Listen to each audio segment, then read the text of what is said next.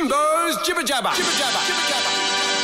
Jibber Jabber. Another big week, and I reckon at this stage it'd be fair to say that James Blunt has become a good friend of the show. Because you know, my first album was all about myself, and this album is very much about those around me. My, that- as I said, you know, songs for my wife, songs for my father, and there's songs on there for my kids too. So that's why this album has been deeply personal. Yeah, and what about the next one? Will be about um, your hemorrhoids, perhaps.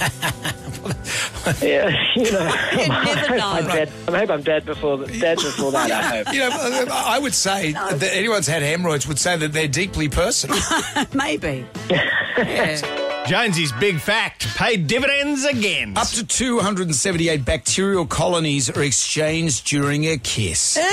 Ooh. Something Do to a kiss concert? bear- that's a lot of tongue. Something to bear in mind as you're filling out your maths application. Christopher Knight, aka Peter Brady, was in. They're renovating the old Brady bungalow back to its original condition. To get into the spirit, we made him some of Alice's original meatloaf. I am having. this is where Christopher meatloaf. tells us that he's a vegetarian. I might be after this. That's a big chunk. What are you trying to kill him? I'm not eating it all. No, that's a You lot. might die Wait, from whoever salt this overdose. this recipe doesn't believe in vegetables, does it? Okay. So Oh, yum. Is it nice? Wow. you know that's not bad. You know, I haven't had meatloaf repeat on me since uh, he performed at the AFL Grand Final.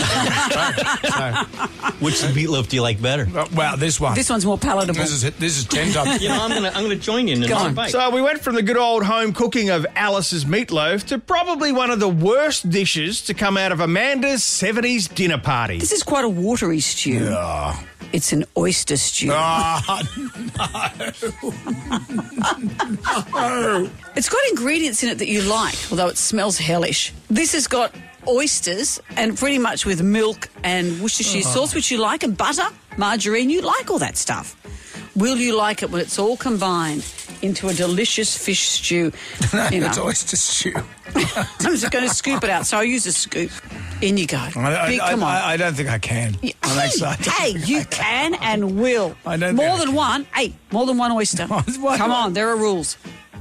I'll boss you around. That's it. All of it in in one go. Mm. What do you think? no, no, don't spit. Swallow, swallow, swallow. You put it into the in the classifieds. Give me some words. I'd rather fish stew.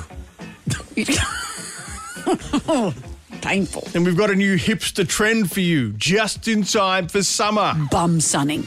There's a photo of her, which is just her lying on her back, holding her feet in the air, Mm-hmm. letting the sun shine down on a bop bop.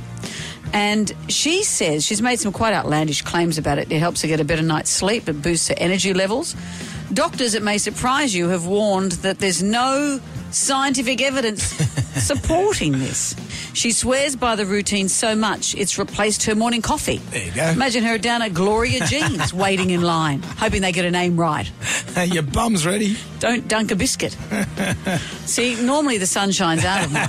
I don't need to put the sun in. Of course. Yeah, I don't know if I'd be slip slop slapping for that. This has been Jimbo's Jibber Jabber.